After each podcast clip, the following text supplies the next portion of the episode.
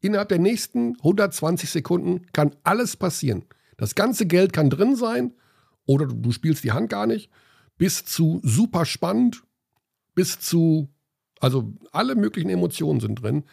Aber natürlich, wenn du da, also jetzt bei der, mit meinen Kumpels, wir sind alle wahnsinnig heiß auch drauf, dem anderen so ein bisschen einen auszuwischen. Ne? Also das ist einfach so. Der Not Too Old Podcast. Der Podcast zum Online-Magazin. Von und mit Kai Böse. Für Männer, die noch was vorhaben.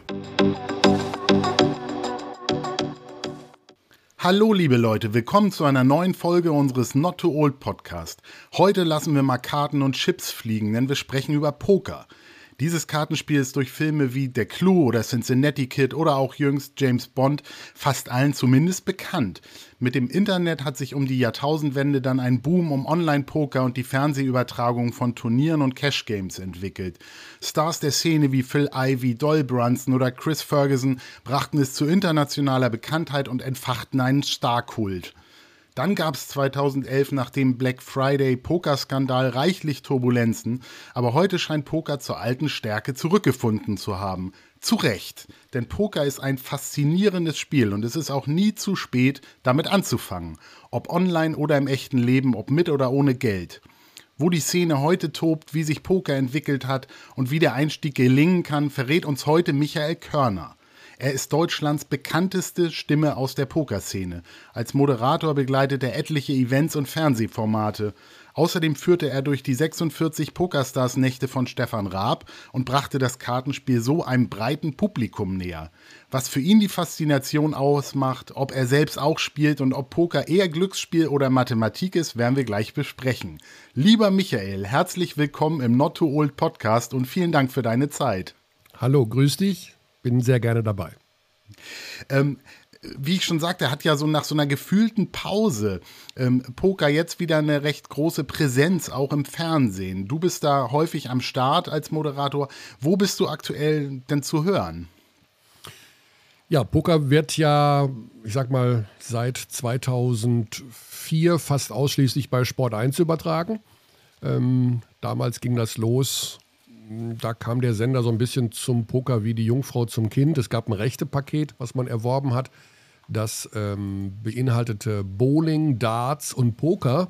Ja. Und ähm, ja, da saß dann die Redaktion zusammen und der Chef guckt so in die Runde und sagt, naja, wer macht denn Darts, wer macht denn Bowling, wer macht denn Poker? und äh, also wirklich so, alle gucken sich betreten an. Äh, Elmar Paulke hat gesagt, ich mache Darts. Ähm, ich habe gesagt, also Poker kann ich, aber weiß nicht, ist das Sport, was wir dann machen? Und dann hat der damalige stellvertretende Chefredakteur äh, Piet Krebs, ein äh, guter Freund von mir, der sagte dann, komm, mach du es doch. Ja, und dann ging das los und äh, dann kam ja relativ schnell dieser Poker-Boom. Und mit dem Boom kamen die Online-Casinos, die ja einfach ähm, das ist nicht ganz einfach rechtlich gesehen, wie man Poker bewerben kann. Poker fällt ja in Deutschland unter, das Glücksspielstaats, unter den Glücksspielstaatsvertrag. Mhm.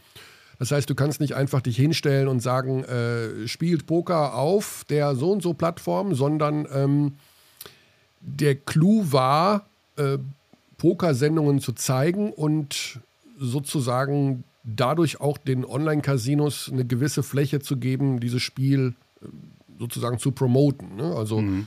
Man darf es nicht direkt bewerben, aber äh, man darf natürlich Poker zeigen. Und ähm, dann hat man gemerkt, dass das auch wirklich guter Content war, also sehr spannend.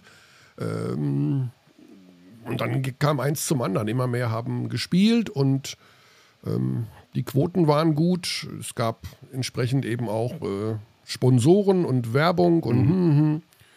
ja, und dann haben wir in den Jahren 2006, 2007, 2008, 2009 wurde halt sehr viel gezeigt.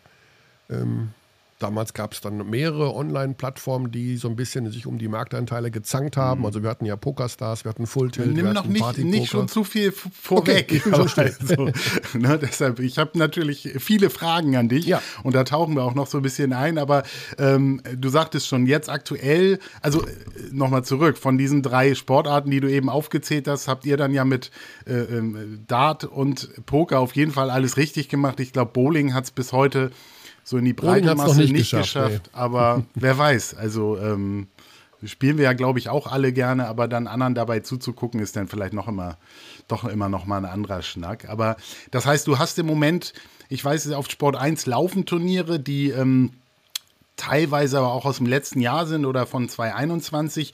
Ähm, wie sieht denn für dich so eine typische Woche als, als Moderator aus, wenn du dich um Poker kümmerst? Bist du dafür auch viel unterwegs oder machst du wirklich viel ähm, aus deinem Studio im, im Nachhinein von zu Hause, was du vertonst? Wie, wie läuft das? Ja, Poker ähm, läuft tatsächlich momentan fast alles bei mir zu Hause in meinem kleinen Kämmerchen ab. Ähm, das sind Sendungen, die sind ja vom amerikanischen Fernsehen produziert über, ne, über Jahre. Also da gibt es halt unterschiedliche Produktionsfirmen. Das ist alles schon in den USA gelaufen.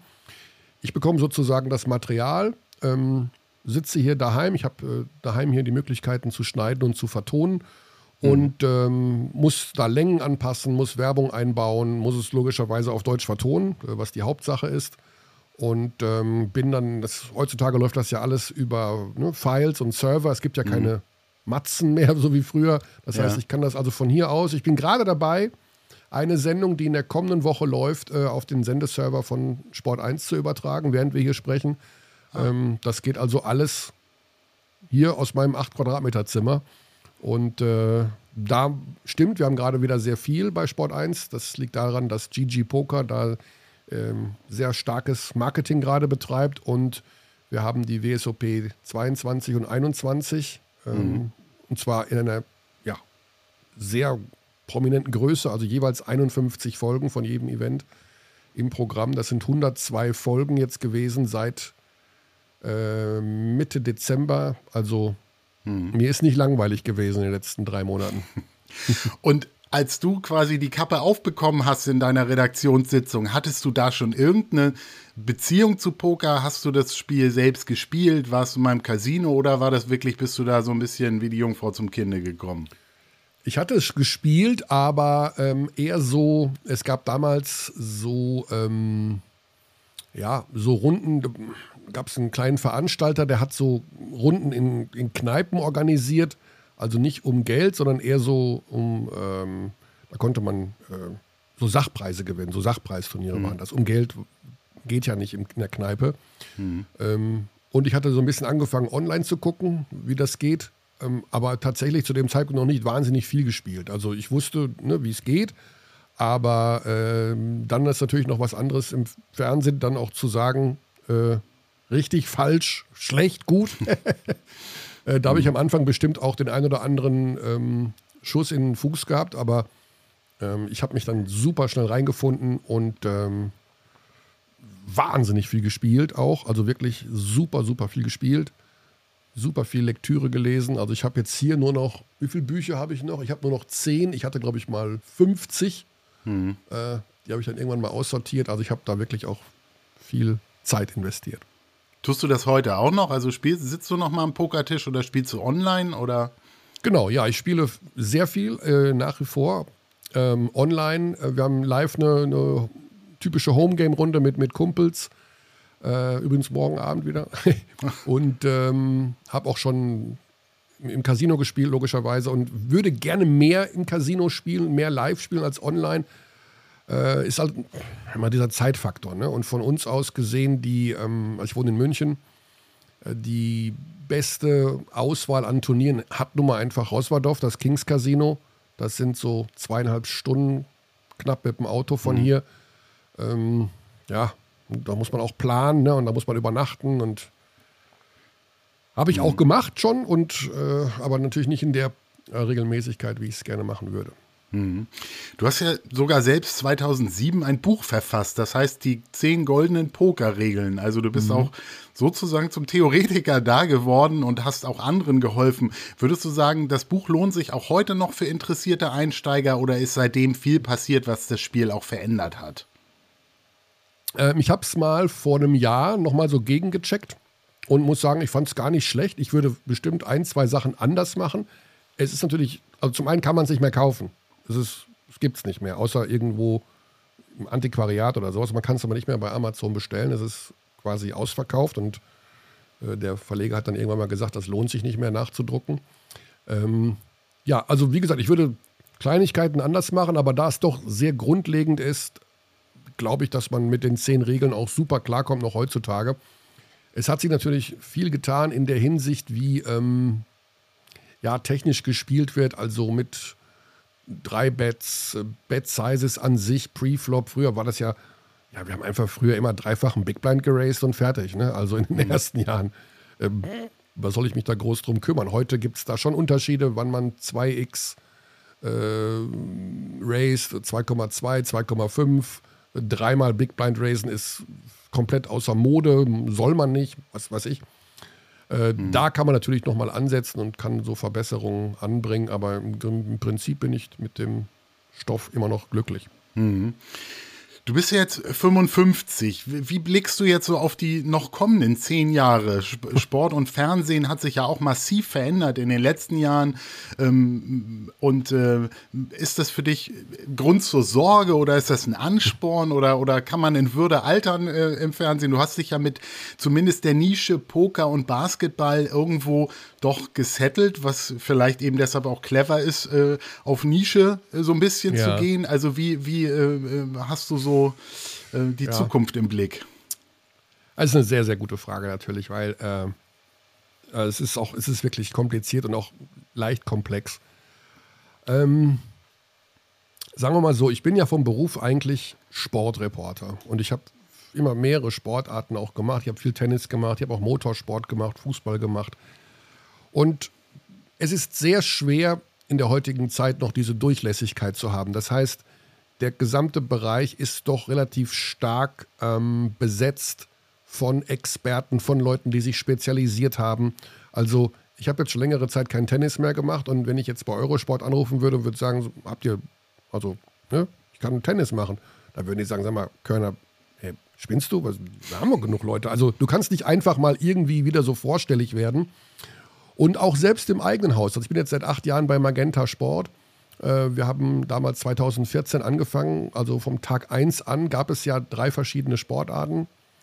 Ähm, und ähm, da kann man nicht einfach mal so, ich habe auch da Fußball gemacht, aber dann irgendwie ne, bleibst du beim Basketball sowieso, weil das, das dein Spezialgebiet ist. Und dann merkst du natürlich auch im Laufe der Jahre immer mehr, dass in allen möglichen Sendern die jungen Leute nachkommen. Ja, mhm. also du hast dich ja immer jahrelang selber jung gefühlt, warst auch mal jung beim mhm. Fernsehen mit 25, 26, 28, denkst du ja, was kostet die Welt?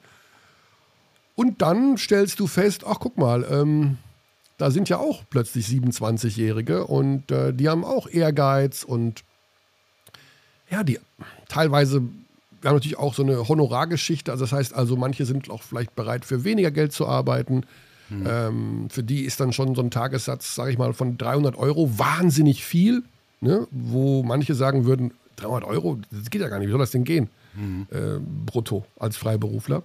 Ähm, genau. Also es ist sehr komplex. Momentan, du hast völlig recht, bin ich mit meiner Nische mehr als zufrieden. Also ähm, ich habe ein gutes Standing beim Basketball, ich habe ein gutes Standing beim Poker. Ähm, ich bin da wirklich ober, ober glücklich zehn Jahre vorausblicken, das ist nicht möglich. Ich habe immer wieder mal gedacht, gibt es noch mal, weil manche Menschen machen das ja, ne? die fangen noch mal was Neues an, ähm, wechseln komplett das Metier. Ich habe aber nichts gelernt in der Hinsicht. Ich habe ein Studium abgeschlossen, aber ich kann jetzt nicht einfach Tischlern oder sowas, ja, oder irgendwie. Ich habe schon mal über einen Plan B nachgedacht. Ähm, ich bin ähm, großer Fan von Wohnmobilfahren und Camping, also mal so einen Stellplatz aufmachen oder einen Campingplatz oder einen Forellenteich oder sowas. Habe ich auch schon überlegt, ne? wie, wie, wie, geht das? Soll ich das machen? Und meine Frau mich angeguckt und sagte mal, bist du noch ganz dicht oder? Jetzt bleib doch noch beim Fernsehen, du hast doch noch genügend zu tun und es läuft doch alles super. Ja. Da hat sie natürlich auch völlig vollkommen recht. Ähm, aber ja, man beginnt natürlich ne, mit 55. Also eigentlich habe ich schon mit Anfang 50 nachgedacht. Äh, sag mal, wie lange willst du das eigentlich noch machen? Also mhm. jetzt mache ich seit 35, 34 Jahren. Ist es irgendwann auch mal gut oder, oder redet man sich das nur ein? Weil eigentlich ist es doch super. Du kannst immer noch das machen, was du liebst. Mhm. Ähm, also es ist so ein, ne, so ein, Zwiespalt zwischen, eigentlich muss man ja immer was anderes machen und guck mal auf die Uhr, es ist schon spät, äh, 55.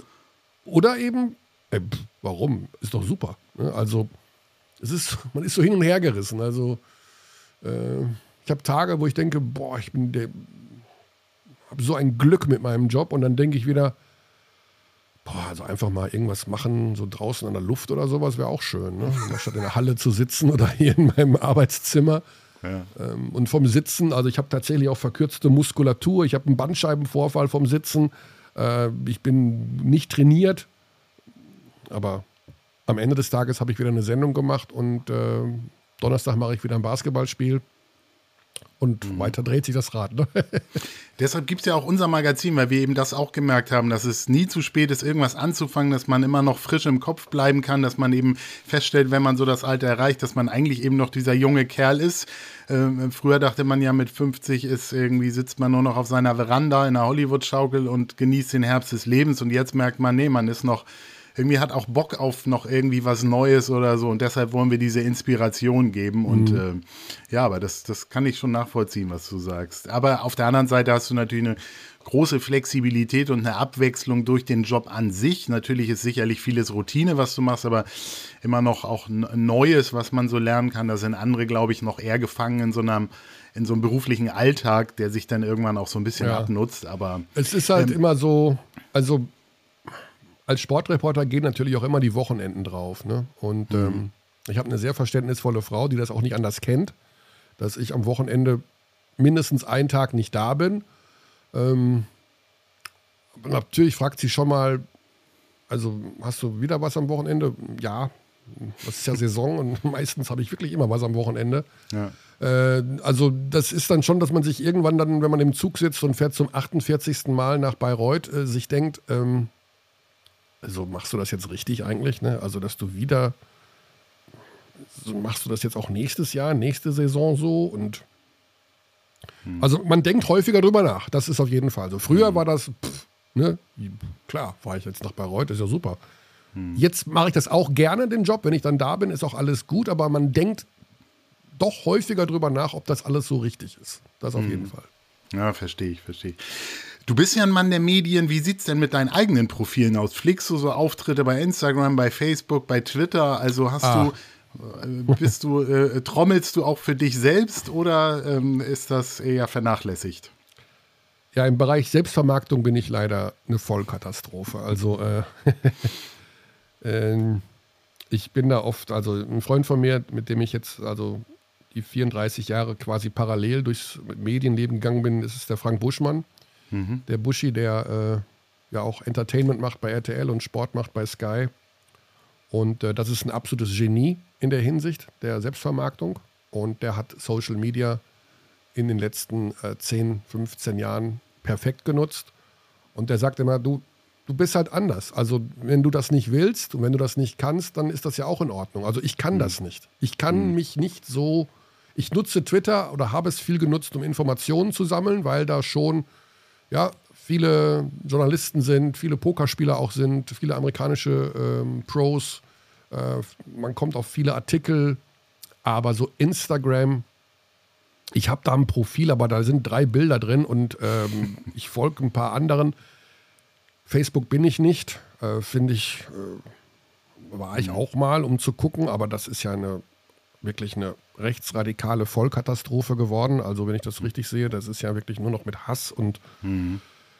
Nee, also eigentlich, ich habe immer gesagt, ich sage zu meinen Kumpels auf Social Media ist der Untergang der Menschheit, weil ich finde, ähm, auch, auch die Sache, was mit diesen Influencern passiert, dass die so, die, ja, Geld verdienen mit einfach nur ihrer Reichweite, die sie haben, die unglaubliche Tagessätze aufrufen, wenn du sie für irgendeine Promotion haben willst und guckst dir dann ihre Profile an und du denkst, das kann doch nicht wahr sein, nur weil der diese Quatschvideos da macht oder nur weil die Frau selbst in die Kamera starrt, hat die 800.000 Follower und die will 35.000 Euro haben, wenn ich sie für einen Tag buche. Das kann doch nicht wahr sein. Also ich finde, das ist eine Verrohung von allen Werten, die mir heilig sind. Ich gönne jedem jeden Cent. Wer mhm. hart arbeitet, wer, wer ein cooler Typ ist, wer ein super Künstlerin, Künstler ist, der Musik, alle sollen, sollen sich die Millionen reinstecken. Aber gerade was diese Influencer-Geschichte angeht, da sage ich dir ganz ehrlich, mhm. da, da, da. und mit jedem, mit dem du sprichst im Übrigen, der sagt, äh, was eine Scheiße. Was eine mhm. Ich frage mich immer, wer, wer, folgt denn dann diesen ganzen Vögeln da und macht mhm. da zweieinhalb Millionen Follower bei irgendeinem Jeremy Fragrance oder wie diese ganzen Spacken alle heißen, die wirklich nur, also da kann ich mich reinsteigern. Aber mhm. ist so, hat ja. wohl scheinbar seine Berechtigung nützt nichts, wenn ich mich darüber aufrege. Äh, ist halt. Mein Sohn hat mir neulich geschrieben, weil ich ihm irgendein beknacktes Influencer-Video geschickt habe. Mein Sohn ist 32. Und der sagt, es wird der Tag kommen, wo wir uns alle für diese Zeit schämen. Vielleicht ist da was dran, ja. Ja, das glaube ich auch. Also, es ist. Ähm klar, die, die Leute schaffen es, äh, ihre Reichweite dann auch äh, in, bis zu irgendwelchen RTL-2-Formaten ähm, zu übertragen und, und ähm, da fühlen sich dann Sender vielleicht auch bestätigt, dass ja das Konzept irgendwie auch funktioniert.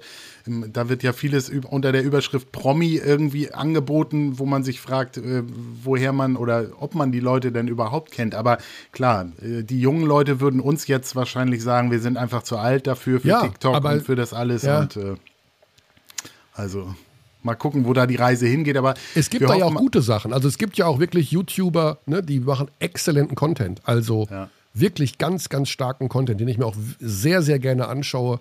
Mhm. Äh, wo man viele Dinge erfährt, ähm, alles was so meine Hobbys betrifft, ne, ein bisschen da, ein bisschen da, kann man sich glänzend informieren. Mhm. Aber eben diese Influencer-Schiene, da bin ich dann bei manchen Dingen dann doch wirklich raus. Mhm. Wenn wir mal zum Poker überschwenken, also vor 20 Jahren sagte ich schon, hat sich ja so durch die Digitalisierung, durch digitale Pokerschulen, durch soziale Netzwerke und eben durch das Online-Poker eben ein Boom entwickelt, der dann so einen kleinen Dip gekriegt hat. Was würdest du sagen, wo stehen wir heute? Also ist es immer noch, kommen immer mhm. noch neue Leute nach oder ist es erwachsen geworden? Wie, wie würdest du das bewerten? Also ich glaube, dass man unterscheiden muss zwischen der Entwicklung international und national. Also wir Deutschen sind schon eine, ein Volk, die so ein bisschen aufpassen, was mit ihrem Geld passiert. Ja? Und beim Poker war es am Anfang sicherlich so, dass viele gedacht haben, ah, wenn ich das kann, da kann ich vielleicht den einen oder anderen Euro ne, gewinnen oder ein Schnäppchen machen. Wir sind ja so Schnäppchenjäger irgendwie und da mal und da mal. Und dann hat man gemerkt, dass man doch viel Zeit investieren muss und dass das gar nicht so einfach ist, äh, Geld da zu gewinnen, weil du musst einfach sehr gut spielen und ähm, musst dich, ja, musst investieren einfach. Und in anderen Ländern steht da so ein bisschen mehr noch dieser Spaßfaktor im Vordergrund, dieses, ähm, vielleicht auch dieses Soziale, dieses, ach, what the fuck, jetzt hau ich mal den Huni raus. Und da sind wir anders. Also wir sind da schon, ne, also der Deutsche kalkuliert so ein bisschen mehr, der hm, ich weiß nicht. Auch wenn ich mit Menschen rede, die äh, mit mir über ihre Casino-Erfahrungen reden, ähm, nicht nur im Bereich Poker, sondern auch jetzt Roulette oder, oder, oder so, die sagen, ja, dann habe ich eine, dann nehme ich 50 Euro, die kommt in die linke Hosentasche und äh, wenn ich dann 3 Euro beim Roulette gewinne, dann kommt das in die rechte Hosentasche und wenn die linke Hosentasche leer ist, dann gehe ich mit dem, was in der rechten Hosentasche ist, nach Hause. Wo ich denke, ey, geht's noch deutscher eigentlich? Also, das ist ja Wahnsinn. Und wo ist der Spaß? Also, zwischen den Hosentaschen oder was? Also, das ist ja grauenvoll mit dieser, also finde ich, ja, irgendwie, ne? Man geht da nicht pleite und, aber irgendwie ist das so, und so sind wir eben. Deswegen momentan würde ich sagen, äh, da das Spiel ja doch äh, recht technisch ist, also gerade wenn du es online spielst, ähm, glaube ich, dass es immer noch sehr viel privat gespielt wird, in, in Runden, pardon, in Runden äh, privater Natur, aber dass ähm, die Menschen doch, wenn sie online spielen, äh, sehr genau wissen wollen, was sie da spielen, ist das ein Turnier, 20 Euro, hm, hm. aber dieses, dieser, diese Attitüde, jetzt mir egal, jetzt machen wir mal, jetzt tun wir mal, äh, ich glaube, das ist, äh, diese Zeit gibt es nicht. Es ist ähm, etwas, ja, strukturierter geworden vielleicht. Mhm. Und in anderen Ländern ist es, äh, glaube ich, der Spaßfaktor noch ein bisschen mehr und ein bisschen mehr Risiko auch dabei, dass die Menschen wissen, sie müssen was, wenn sie was Hohes gewinnen wollen, muss man auch eben ein bisschen was investieren. Mhm. Ähm, ich glaube, da sind wir, wir sind ja nicht so eine richtige Spaßnation. Ne? Also wir sind ja doch eher so ein bisschen die, ja, verbissenen Korinthenkacker manchmal. Das finde ich überraschend, dass du sagst, dass die Leute tatsächlich doch ähm, ähm, das Ziel haben, damit auch Geld zu verdienen. Ich hätte gedacht, so der, der Einstieg, wie du sagtest, kommt so über den Spaß, der Spaß am Spiel, vielleicht auf einem kleinen Limit mit ein paar Cent. Und dann merkt man vielleicht irgendwann, man hat Talent und, und steigert sich so langsam hoch. Aber sicherlich gibt es auch die, die sagen, was kostet die Welt? Ich fange gleich irgendwo da an, wo es Spaß macht, wo ich mehr hohe Gewinne und einen guten Stundenlohn erhoffe. Also ich will jetzt nicht jeden, äh, nicht Menschen dazu animieren, einfach viel zu setzen, sondern tatsächlich ist diese Bankroll-Management, also das, was man da einsetzt, äh, muss man sehr, sehr, sehr genau beachten. Also wirklich nur mit Geld hantieren, was man den Verlust, dass man den verschmerzen kann. Mhm. Äh, jetzt einfach zu sagen, ich habe 30.000 auf der Bank und die 10.000 investiere ich jetzt ins Main Event der WSOP, das ist natürlich Quatsch. Ne? Also das mhm. sollte man tunlichst nicht machen. Äh, ich wollte eher damit äh, sagen, dass wir, ja, dass es, wir brauchen ja Anreize oft, wir Deutschen im Bereich äh, günstig, Schnäppchen, Discount, ähm, ohne viel, äh, sag ich mal, Risiko. Und das gibt es beim Poker nicht. Ne? Beim Poker gibt es zehn Leute, jeder setzt 100, das heißt, es geht um 1000. Buff. Discount gibt es nicht. Im, Im, Zweifel nimmt das Casino immer noch ein Prozent raus pro, Pot, äh, pro Hand und will auch mitverdienen. Also äh, so die große Schnäppchenjagd, die, die, die gibt es einfach beim Poker nicht. Ne? Das mhm. ist haben wir denn rechtlich noch ein Thema? Also du, wir hatten das vorhin schon einmal angerissen, dass das auch 2011 ja zur Krise führte, als es dann um Lizenzen ging, sogar ein Betrugsvorwurf an einige Pokerplattformen.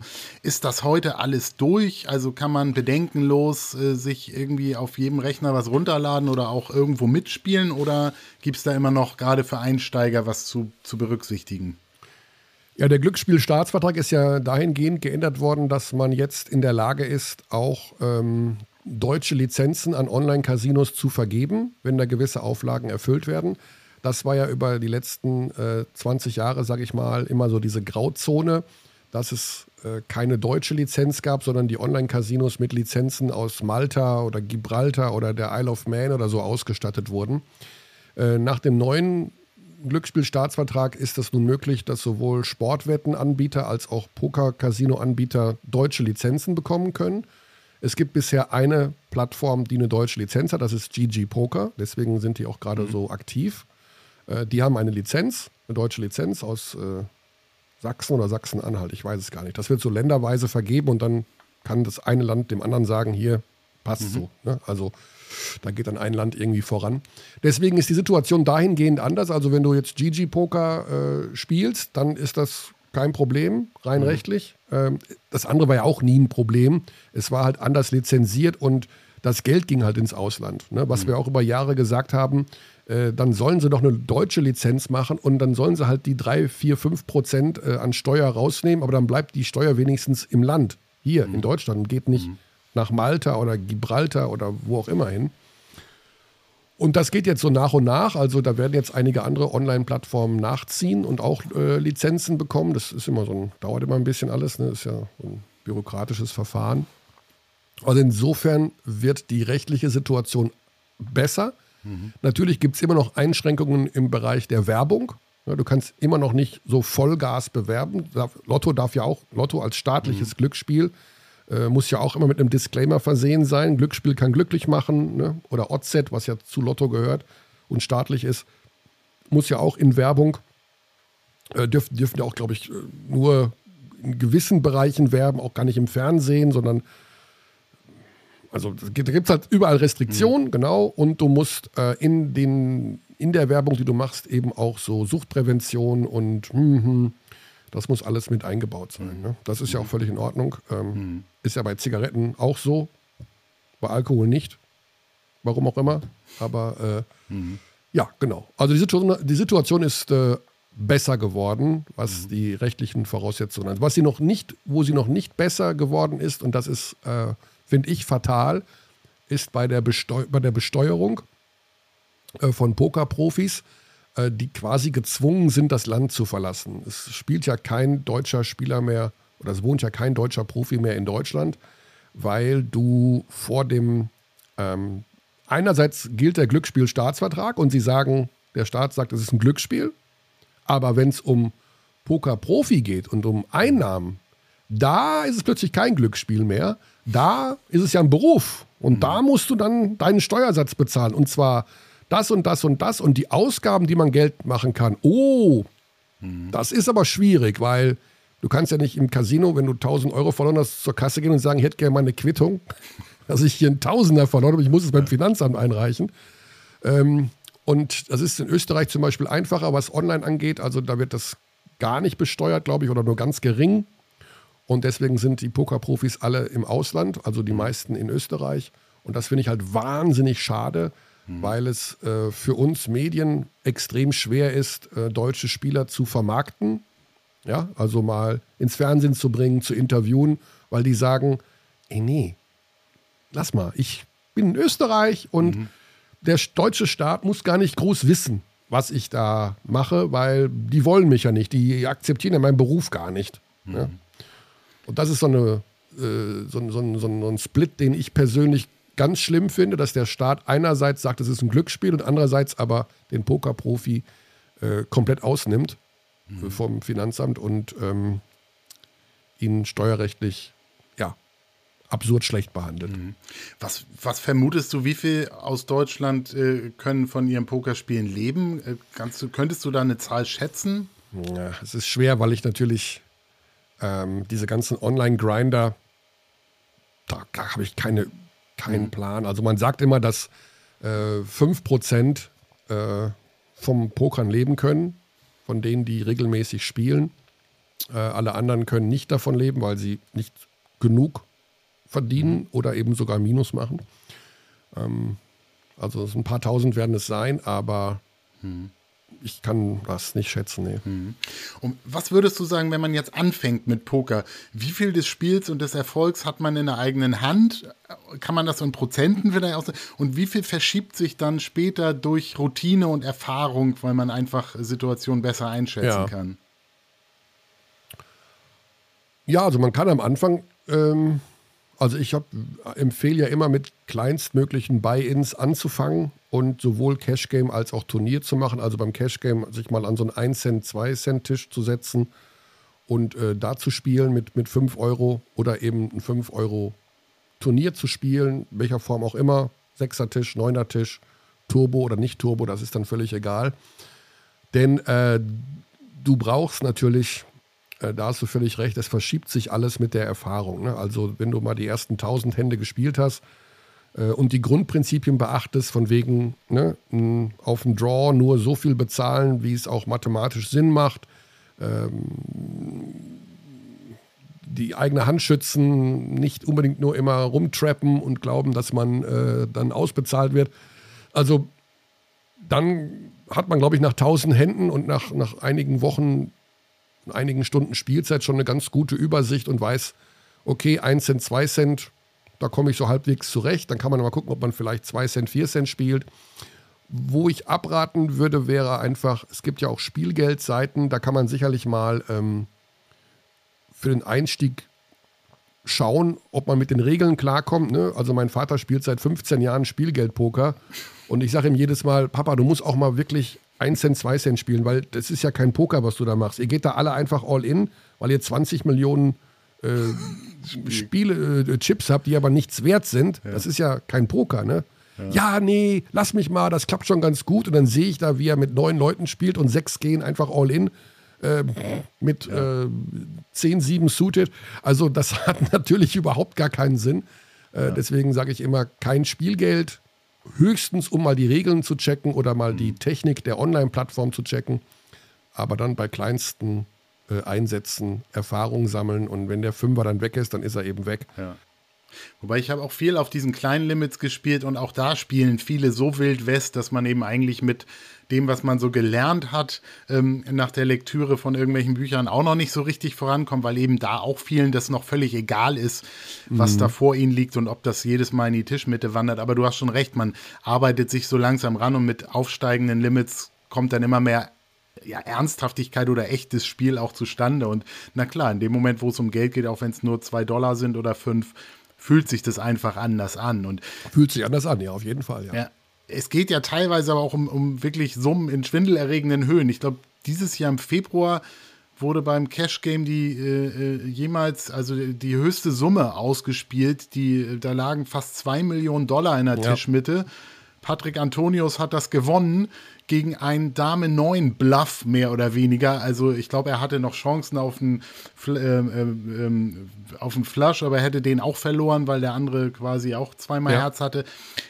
Wenn du das moderierst, ähm, ist das noch Unterhaltung oder ist das schon kranker Scheiß? Weil das einfach zwei Millionen, wie gesagt, äh, ähm, äh, schiebt man da mal eben rein, tut den Leuten das nicht weh oder ist es einfach, wird man so mitgerissen? Also ich würde sagen, es ist Unterhaltung, weil es kranker Scheiß ist. Ne? Also es ist, äh, also ich mag diese High-Stakes-Cash-Game-Hände immer noch sehr. Ähm, hab die immer sehr gerne kommentiert. Das tut den Leuten nämlich wirklich weh. Also das sind ja wirklich auch, ja, wenn die bei einer Fernsehproduktion spielen, die werden so ein bisschen unterfüttert, die kriegen so eine Art Stundenlohn, äh, die da sitzen, aber eben auch nicht viel. Also nicht, dass man jetzt davon den, die Sendung, also die, die, das Spiel bestreiten könnte. Und äh, ich mag das total gerne, weil äh, man sich immer wieder vor Augen führen muss, um wie viel Geld es da wirklich in einer so einer Hand geht. Ne? Also man, man, guckt immer hin und denkt irgendwann, ja, das ist ja nur ein Chip, aber auf dem Chip steht halt 25.000 drauf.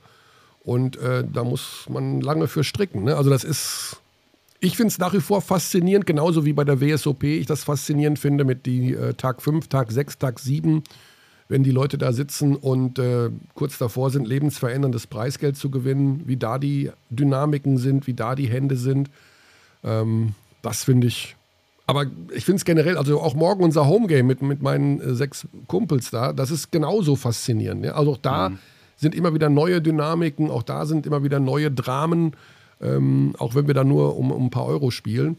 Also ähm, ich muss zugeben, selbst nach so vielen zig aber tausend Händen, die ich selber gespielt habe und gesehen habe, äh, für mich hat sich da diese, der Faktor des Entertainments und der Spannung und der Unterhaltung und der Dynamik nicht verändert. Ich hm. finde es nach wie vor gut.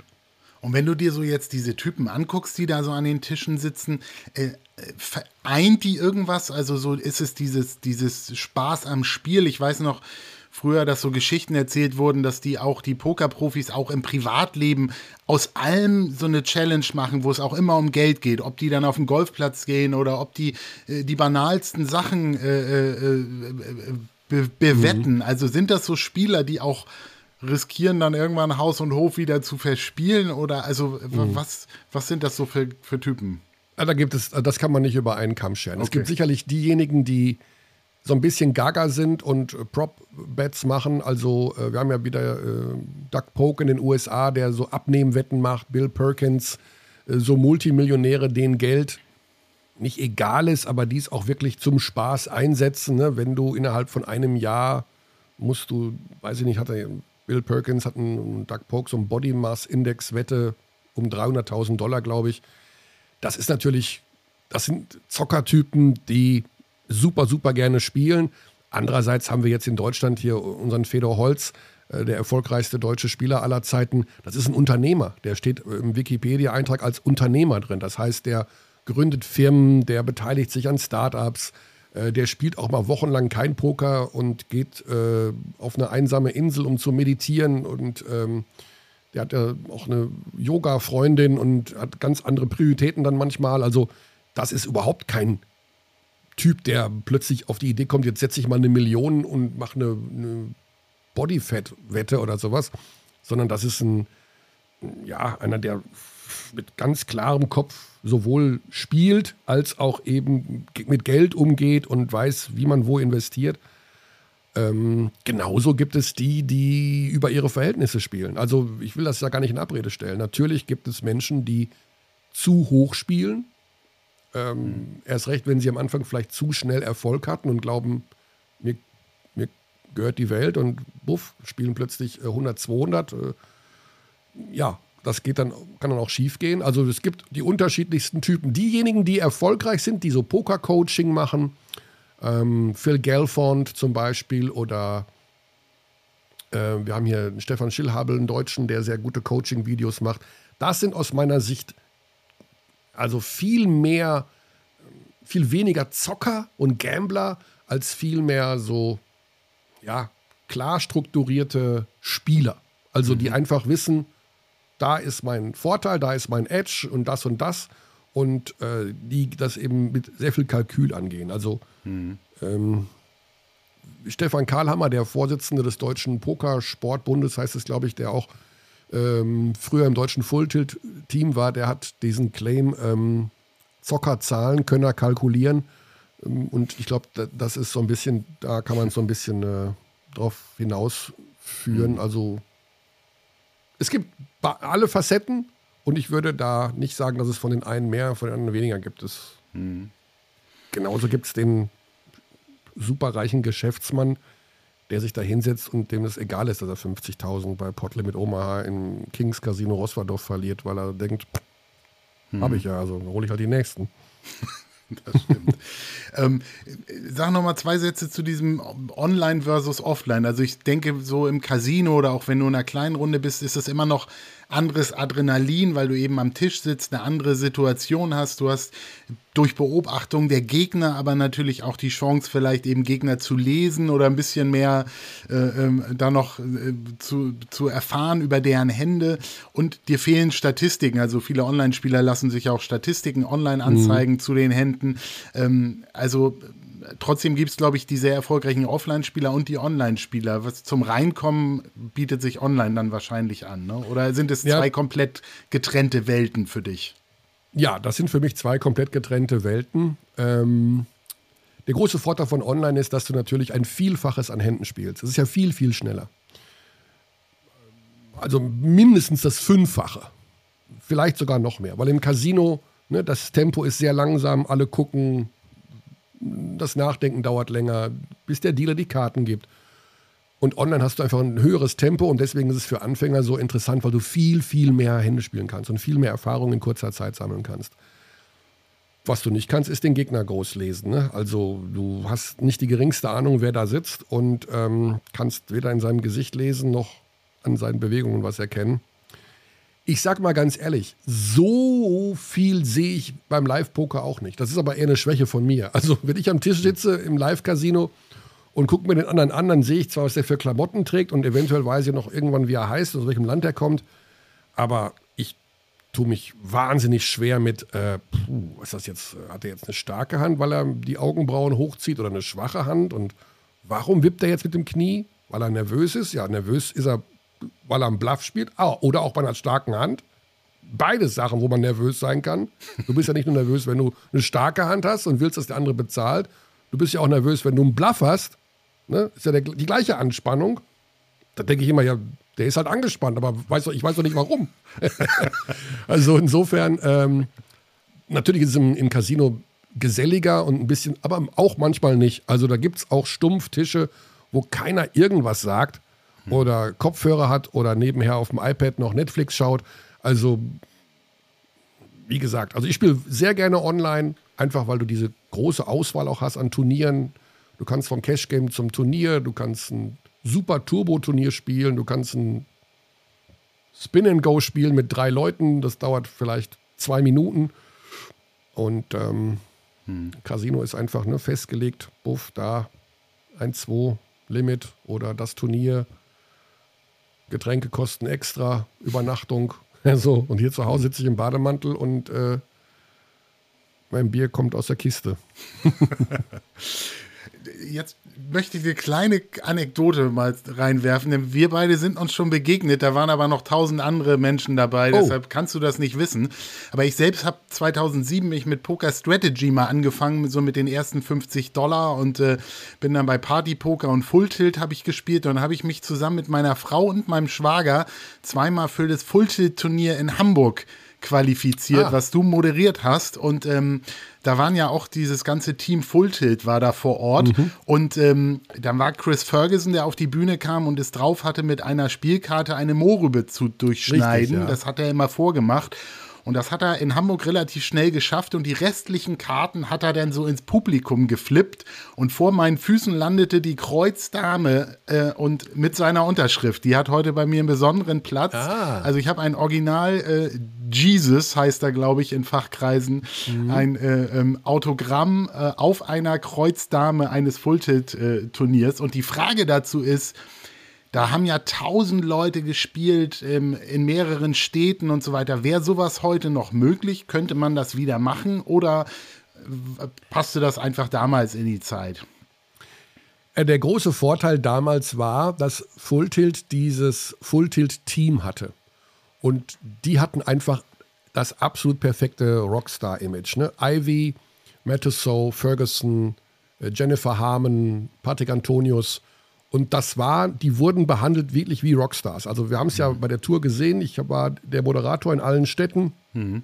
Äh, die wurden vor dem Hotel belagert. Äh, da, also wirklich wie, wie Fans. Mhm. Da standen da wie bei, wie bei Rockstars und äh, Autogramme hier und hast du nicht gesehen. Das war, das war was Besonderes von diesem Full-Tilt-Team. Also, weil die einfach dieses, dieses super, super, super gute Image hatten. Ich glaube, heutzutage würde das auch funktionieren. Also wenn du jetzt, sage ich mal, einen Ivy nochmal nach Deutschland holen würdest oder ähm, auch unsere deutschen Spieler, Holz, Aldemir, man kann da schon was raus machen.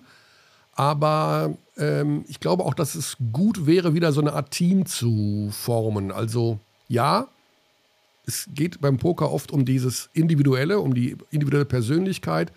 Aber die Stärke der Gruppe von damals war, dass sie alle irgendwie so ja, zusammen waren und als Team so perfekt funktioniert haben, so wie so eine Band eigentlich. Ne?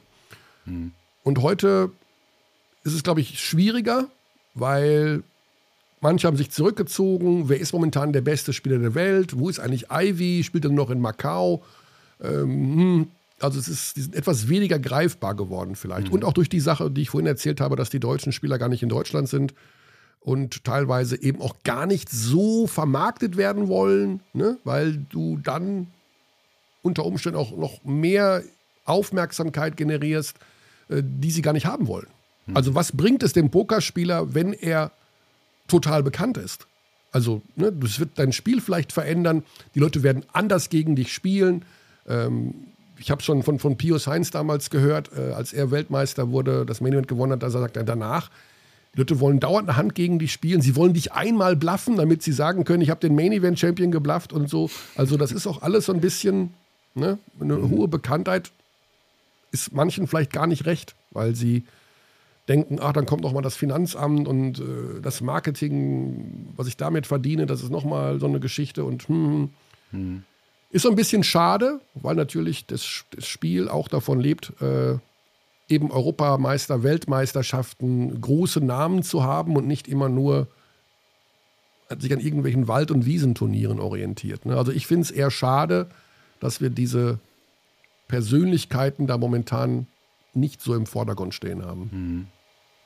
Wenn wir jetzt mal so auf das Anfangen ähm, kommen, also ähm, wenn man als Einsteiger loslegen möchte heute, ähm, würdest du sagen, man braucht gewisse Skills? Es gibt ja die Profis, die kommen ja alle so aus dem Schach oder Backgammon, also aus diesen wirklich strategischen, vorausschauenden Spielen. Wahrscheinlich gibt es auch welche aus dem Doppelkopf oder, oder Skat, also die quasi mit Kartenspielen irgendwie sich auskennen. Für einen Einsteiger sollte man da irgendwelche Skills haben oder äh, kann, kann jeder loslegen? Also im Prinzip kann jeder loslegen, aber ein gesundes Maß an Disziplin in jeder Hinsicht ist wahnsinnig wichtig. Ich habe das auch in der Recherche für das Buch, was ich damals geschrieben habe, und auch für den einen oder anderen Beitrag, den ich äh, produziert habe, immer wieder mal mit, mit Profis gesprochen, beziehungsweise auch mit Leuten, die weit in großen Turnieren gekommen sind. Und ich habe dann gefragt, und was hat dich jetzt hier hingebracht an Tag 5? Oder was glaubst du, warum hast du gewonnen? Und du glaubst gar nicht, wie oft die Menschen mir gesagt haben, Disziplin. Hm. Disziplin, dass ich mal eine Hand weggeworfen habe. Disziplin, dass ich nicht mich, äh, nur weil ich den Typ nicht leiden kann, äh, mich da in irgendeine Fehde habe verwickeln lassen und den gecallt habe, weil ich ja mit meinem Mittelpair ach so stark war. Ähm, also Disziplin, sich auch weiterzuentwickeln, äh, das eigene Spiel zu reflektieren, sich selbst zu reflektieren, was wahnsinnig wichtig ist. Ähm, das, das alles braucht Disziplin und Konsequenz. Ne? Also es ist wie mit, äh, mit dem zwei, dreimal Sport in der Woche machen was ist das Wichtigste? Disziplin. Hm. Halt dich dran. Ne? Nicht immer drüber reden, machen. Hm. Und ähm, deswegen, jeder kann anfangen, jeder kann auch schnell, das ist ja das Schöne bei, bei No Limit Hold'em oder bei Poker an sich, die Grundregeln sind ja relativ einfach, aber ähm, du musst dich halt damit beschäftigen. Wie beim Golfen, ne? du kannst, musst auf die Driving Range, du musst spielen, ansonsten ist nach einem halben Jahr dein Schwung weg. Hm.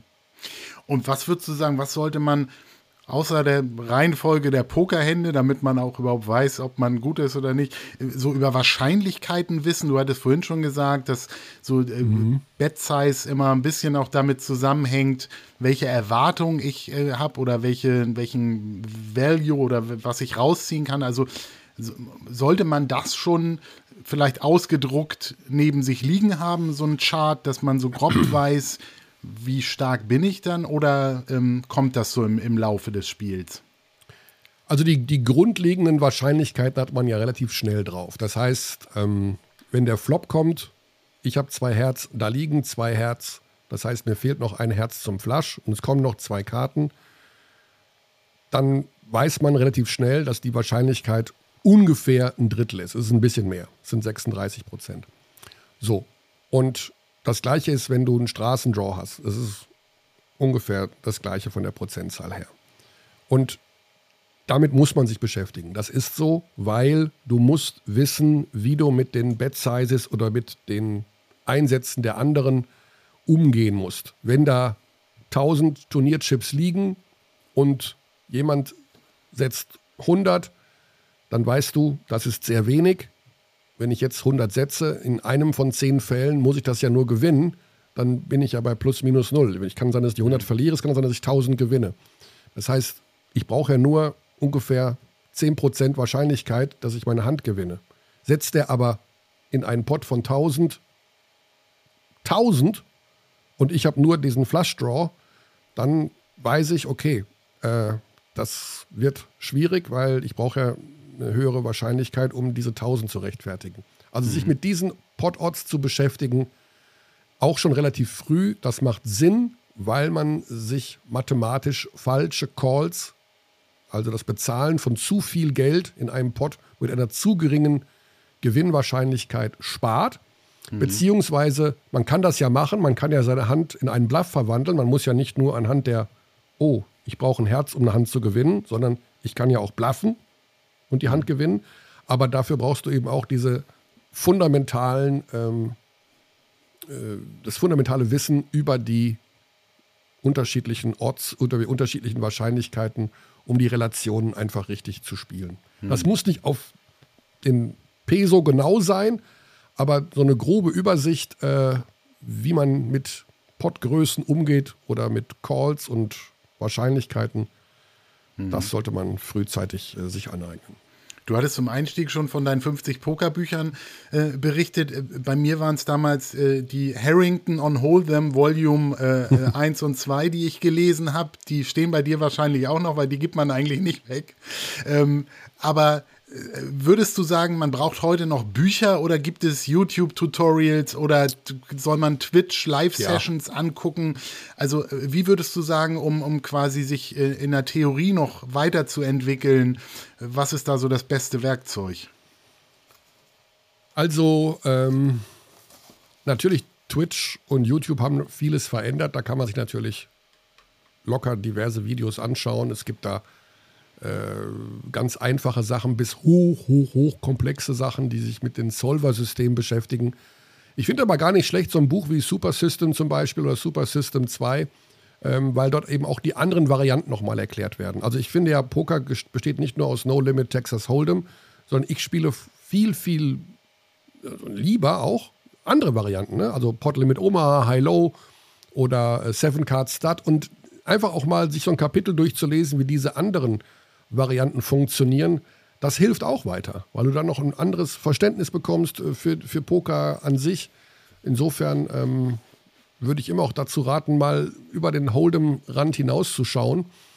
Und ansonsten sich, kann man sich natürlich nur einfach eine deutsche Pokerschule raussuchen. Äh, da gibt es ja auch viele Möglichkeiten. Also der Fedor Holz hat mit Pokercode äh, da äh, eine Seite, ja, das kostet dann auch Geld, aber äh, da kann man auch, glaube ich, für kleineren Totto schon irgendwelche Dinge sich aneignen. Ähm, und ansonsten tatsächlich, hast du recht, Twitch-Streams schauen, Livestreams schauen, wenn da stundenlang irgendwelche Sachen runtergespielt werden. Äh, Gerade aus dem Kings Casino wird, glaube ich, fast täglich gestreamt, irgendwelche Cash-Games oder Turnier-Final äh, Tables.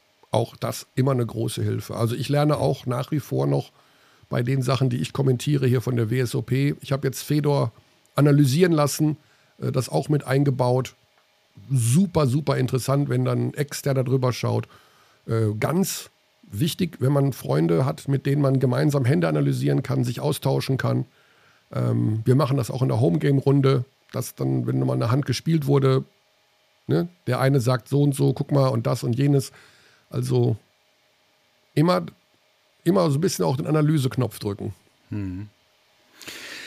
Die, es gibt ja sicherlich auch eine Schattenseite bei so einem Spiel. Das haben wir auch schon mal so angerissen, weil es ja doch irgendwie auch ein Glücksspiel ist und Leute vielleicht auch Haus und Hof verzocken. Da hat man ja bei denen, die so in der Spielhalle sitzen oder auf der Pferderennbahn sich rumtreiben, fast immer so ein bisschen Mitleid. Und, und Poker prägt so dieses Bild von diesen coolen Typen mit den großen Kapuzen und den Sonnenbrillen. Und ich habe kürzlich einen Podcast gehört über Süchte und Abhängigkeiten, der von einer der ehemals bekanntesten deutschen Pokerspielerinnen, Jamila von Perger, betrieben wird. Und da hatte sie gesagt, dass für sie so Turnierpoker immer fast wie so ein wie, wie, Drogenkonsum war, dass es eben so ein Hoch gibt, während man spielt. Es wird Adrenalin produziert und man wird nicht müde und will immer nur spielen. Und sobald man ausscheidet und in, in sein Zimmer zurückwandert, äh, kommt so dieser kalte Entzug, dass man sagt, so dann hat sie immer Fastfood gegessen und viel Zucker und gemerkt, so die Sachen, die eigentlich auch nicht gut sind, das triggert das so an, weil das so, so ähnlich ist. Also hast du auch schon wieder viel, viel Elend gesehen bei Leuten, die es eben nicht, nicht äh, im Griff hatten? Oder ähm, wie würdest du das so jetzt, wenn wir mal die düstere Seite uns anschauen, ja. bewerten? Ja, also die Erfahrung, also da muss ich bei Jamila sagen, wenn sie für sich diese Erfahrungen gemacht hat, würde ich an ihrer Stelle nicht spielen. Hm. Ganz einfach. Das scheint ihr nicht gut zu tun. Ähm, scheinbar ist die Psyche nicht bereit, da dieses Spiel so zu spielen, wie man es spielen sollte. Dann weg. Mhm. Ich kann ja nicht sagen, äh, du übertreibst oder das ist doch gar nicht so. Wenn das bei ihr so ist, ist das nicht gut und dann muss man aufhören. Mhm. Aber ich habe solche Beispiele ganz selten. Also ich, ich kenne Menschen, die viel gespielt haben, die Profis waren und die nicht wahnsinnig glücklich geworden sind, aber jetzt nicht aufgrund von Spielsucht, sondern einfach, dass es nicht erfüllend war oder dass es ähm, perspektivlos vielleicht war, dass sie mit dem Leben nicht klargekommen sind, dieses Rumreisen und wieder ein Turnier spielen und ähm, aus dem Koffer leben und sowas alles. Äh, das ist ja auch eher was für junge Leute. Ne? Also das kann man irgendwie nachvollziehen, wenn du mit Anfang 20 sagst, ja, ich fahre mal nach Brasilien und dann fahre ich nach Vegas und dann fahre ich nach äh, Macau und äh, mach da und tu da. Also die negativen Erfahrungen, ich glaube, das ist wie mit allen Dingen. Ne? Also das kann beim Alkohol genauso sein wie mit äh, Macht ausüben. Auch da kann man daran ersticken, wenn man äh, ein super erfolgreicher Geschäftsmann ist. Plötzlich mutiert man zu einem Arschloch, zu einem menschlichen ähm, Kotzbrocken und will noch mehr Macht ausüben, möchte macht auch süchtig. Ne? Also auch mhm. das kann süchtig machen und dann kommen negative Dinge zum Vorschein. Ähm, bei, bei, Drogen müssen wir nicht reden. Ich bin aber irgendwie nicht so bereit, das so in diesen Topf zu schmeißen, wie Jamila das macht, von wegen, das ist wie auf Droge. Und wenn es dann vorbei ist, äh, dann, dann, dann muss man kompensieren mit Zucker. Und also, wenn ich ein Turnier spiele, dann gehe ich davon aus, dass ich mir das Turnier leisten kann. Ja? Ich habe mein Buy-in geleistet, das ist das Maximum, was ich verlieren kann. Das muss natürlich der Fall sein. Du kannst nicht auf Pumpenturnier spielen oder äh, wie vorhin ich gesagt habe, du hast 30.000 gespart und gibst 10.000 für ein Turnier aus. Dann fühle ich mich auch hm. vollgepumpt mit Adrenalin und Willensgeld und dann geht es mir auch schlecht, wenn ich ausscheide. und dann muss ich auch ganz viel Zucker essen. Hm. Aber im Normalfall darf das eigentlich keine Rolle spielen und du erlebst den normalen Ausscheid-Blues, hm. äh, weil du ja, eine Hand schlecht gespielt hast, weil der Pokergott gegen dich war. Aber äh, dass dann die große Leere kommt und man sich fühlt wie auf Entzug, ähm, das finde ich dann doch. Mhm. Wenn das bei ihr der Fall war, wie gesagt, sofort aufhören, mhm. aber ich würde das nicht generalisieren und mhm. ich kenne auch nicht viele Beispiele, äh, wo das passiert ist. Ich habe mhm. zweimal die EPT gespielt mit dreieinhalbtausend Euro Buy-In, ähm, mühsam zusammengespart durch andere Pokergewinne. Ähm, als ich ausgeschieden bin mit Buben gegen Ass 10, war ich stocktraurig. Aber ähm, eine Stunde später habe ich mir gedacht, naja, das war, es ist halt Poker, ne? Also ich kann ja nicht äh, den Dealer dafür verantwortlich machen, dass da das Ass gelegt wurde und dann geht es auch wieder weiter. Also du musst das, das Umfeld muss stimmen. Mhm. Ne? Das heißt, dass du das Geld verschmerzen kannst, wenn es weg ist. Und du musst eben auch die vernünftige, also wenn da so viel Adrenalin freigesetzt wird, dass du in so einem Dauer-Bungee-Jumping-Modus bist, das ist natürlich nicht gesund. Mhm. Ja, und ich glaube, du hattest Golf schon angesprochen, man kann, glaube ich, keine perfekte Golfrunde spielen. Und so kann man, glaube ich, auch, du, du, hängst einfach beim Poker auch von den anderen ab und andere spielen auch nicht alle nach, nach Strategie, sondern äh, ähm, ja. haben so ihr eigenes Spiel und da kann man gar nicht immer richtig reagieren und insofern hat es einfach immer eine Variable. Aber du hast schon recht, wenn man dann hochrechnet auf Tausende von Händen, dann braucht man so eine gewisse, einen gewissen Rahmen, in dem man sich bewegt, damit es dann möglichst profitabel ist äh, ja. abläuft. Ne? Könntest du denn sagen, was so mit einem, was für dich diese Faszination ausmacht, äh, abschließend? Also ist es dieses Unberechenbare, ist es die Aussicht auf den Gewinn, ist es das Spiel selbst? Ähm, was, was ist so dein, äh, dein Hebel? Mm, also generell, weil du auch vorhin Galopprennen angesprochen hast und äh, ich wette sehr viel Galopprennen und Sportwetten ich bin also schon so ein Verzockter. Aber äh, ich wette da um kleines Geld. Also, ne, ich habe jetzt gestern beim Galopprennen äh, aus 10 Euro 80 Euro gemacht. Da wird sich jetzt mein Leben nicht durch verändern. Ja, also und nächste Woche sind von den 80 weiter nur noch 50 übrig. Und da ist es einfach, das ist mir der Spaß. Mir macht es wahnsinnig viel Spaß, mich mit Pferden zu beschäftigen und zu gucken, welches von den Pferden läuft auf welchen, aufgrund welcher Umstände heute schneller oder langsamer. Das ist einfach, das mache ich seit 40 Jahren und das macht mir einfach Spaß, diese ganzen verschiedenen Faktoren beim Galopprennen zusammenzurechnen und zu sagen, der gewinnt und der wird Zweiter. Hm. Beim Poker ist es dieses Unvorhersehbare einerseits, ne, dass du einfach nicht weißt, wie gleich die nächste Hand gespielt wird. Hm. Du weißt es nicht. Es kann alles sein. Innerhalb der nächsten 120 Sekunden kann alles passieren. Das ganze Geld kann drin sein oder du spielst die Hand gar nicht. Bis zu super spannend, bis zu, also alle möglichen Emotionen sind drin. Aber natürlich, wenn du da, also jetzt bei der, mit meinen Kumpels, wir sind alle wahnsinnig heiß auch drauf, dem anderen so ein bisschen einen auszuwischen. Ne? Also das ist einfach so. Ja. Also ne, da ist auch einer bei, der in unserer Runde, der ist jobtechnisch, steht er über uns allen. Äh, dem mal ein Huni aus der Tasche zu ziehen, macht natürlich wahnsinnig viel Spaß. Ne? Und bei einem Turnier, jetzt diese EPT, diese dreieinhalbtausend investieren, das ist der Traum von Platz 1 und 600.000 Euro zu gewinnen. Hm. Also da geht es auch nicht. Da ist der Fokus am Ende, Weit stell dir kommen. vor, du gewinnst das Ding, du hast eine freaking halbe Million Euro. Mit der gehst du hier aus diesem Casino raus. Das ist da der Hauptantrieb. Mhm. Aber auch das, ne, es, ist, es, gibt so unterschiedliche Sachen. Also ich setze auch 5 Euro auf den BVB und freue mich, wenn daraus 8,50 Euro geworden sind und der BVB noch gewonnen hat. Wenn mhm. nicht, dann, also, dann ist es eben nicht so. Da geht die Welt auch nicht von unter.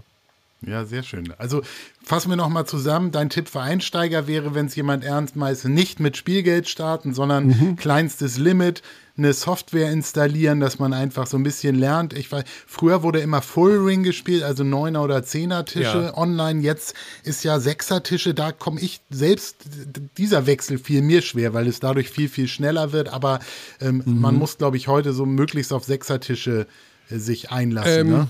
Es geht dann eben noch schneller. Und äh, ich würde vielleicht auch mit Neuner-Tischen mal anfangen und wirklich nur, also bei Neuner-Tischen ist es ja so, da musst du schon relativ zurückhaltend spielen. Wenn jemand ein Ass hält, die Wahrscheinlichkeit, dass jemand anders von den Spielern noch ein Ass hält, liegt bei über 80 Prozent. Das heißt, du brauchst wirklich starke Hände erstmal. Das Bluffen ist schwieriger, ist insgesamt etwas tighter. Das ist für einen Einstieg vielleicht gar nicht schlecht. Beim mhm. Sechsertisch musst du schon so ein bisschen mehr aufmachen. Ne? Du musst mehr Hände spielen. Du spielst auch automatisch mehr, weil du einfach schneller, es einfach schneller geht. Mhm. Ähm, und äh, du viel häufiger in den Blinds sitzt und da auch ein bisschen aufpassen musst, dass dir da nicht die Blinds, deinen Stack weg, wegbrennen. Ähm, genau. Und deswegen würde ich vielleicht sogar sagen, am Anfang ruhig einen neuner Tisch nehmen, ruhig erstmal nur die Top Ten Hände spielen in der ersten Stunde hm. und gucken, was so passiert, was dann fühlt man sich und, und äh, gucken, was man am, am, Button machen kann, die Position beobachten. Also von vornherein immer auf die Position achten, ähm, weil der Button ist wirklich die zentrale Stelle am Tisch. Das ist ein großer Vorteil, wenn man die Hand dort spielen kann. Da kann man dann auch mal vielleicht die Range ein bisschen erweitern, ein bisschen andere Hände spielen. Also so kleine Beobachtungen und immer mehr aufaddieren, immer mehr merken. Man kann sich auch Notizen machen. Ne? Also ich, ein Freund von mir hat sich seitenweise Notizen gemacht, alle Hände mitgeschrieben, um einfach so eine gewisse Sicherheit zu haben. Hm. Warum nicht? Kannst ja wieder wegschmeißen, kannst du wieder löschen oder. Hm. Also da hat jeder vielleicht seinen eigenen Stil. Aber äh, wichtig ist sicherlich, bei ganz kleinen Limits anzufangen und erstmal so ein Gefühl zu entwickeln, was da überhaupt passiert. Hm. Ja, also vielen lieben Dank für die vielen Hinweise, umfangreiche Infos. Also wir haben gelernt, glaube ich, dass Poker immer noch ein faszinierendes Spiel ist, dass man jederzeit damit starten kann, auch und gerade im Alter, ähm, dass man sich nicht komplett unwissend an, mit den Taschen voller Geld an einen Tisch setzen sollte, denn dann gilt, glaube ich, dieser Spruch, wenn du nach einer halben Stunde nicht weißt, wer der Fisch am Tisch ist, dann bist du es selbst. Äh, ja, da ist schon ein bisschen was dran. Das muss man vielleicht den Nicht-Pokerspielern erklären. Der Fisch ist eben der, der die anderen immer ausbezahlt, weil er keine Ahnung hat. Genau. Ne? Also ähm, der sollte man nicht sein, dann wird es kostspielig, aber ansonsten kann man viel Spaß damit haben und es geht auch gar nicht immer nur um Geld, Ruhm oder, oder Armbänder, die man gewinnen kann, sondern eben auch um Spaß und äh, deshalb ähm, so, äh, können wir nur empfehlen, da unbedingt mal also, rein zu. Es ist ein, ich finde es immer noch nach 20 Jahren ein extrem faszinierendes Spiel und mich begeistern so schnell nicht äh, viele Sachen auf diesem Planeten, was so solche Dinge angeht. Also da muss ich sagen, finde ich schon irre, dass dieses Spiel immer noch so viel Spaß macht. Ja, super. Ich spiele jetzt Ganz vielen gleich. Ich fange jetzt gleich an. für, für deine Infos. Jetzt haben wir über eine Stunde gequatscht. Ich hoffe, das ist genug Inspiration für unsere Zuhörer und Zuhörerinnen. Ähm, auf diesem Kanal gibt es weiterhin spannende Themen für Männer in der zweiten Lebenshälfte. Passt auf euch auf, bleibt gesund, abonniert den Podcast, hinterlasst gerne Bewertung, gebt uns Feedback. Ähm, wir melden uns bald mit neuen Themen und Gästen. Und gibt es so einen Pokergruß zum Abschluss? Was wird gesagt? Gutes Blatt, sage ich immer am Ende einer jeden Sendung. Ah, nicht Shuffle Up and Deal. Das ist ja eher so der Einstieg, ne? Das hätten ah, wir von vorne, hätten wir vorne sagen müssen. Jetzt am Ende ist es das gute Blatt für jedes Spiel, was du spielst. Also, liebe Leute, das wünschen wir euch ein gutes Blatt. Wir sagen Tschüss. Bis dahin.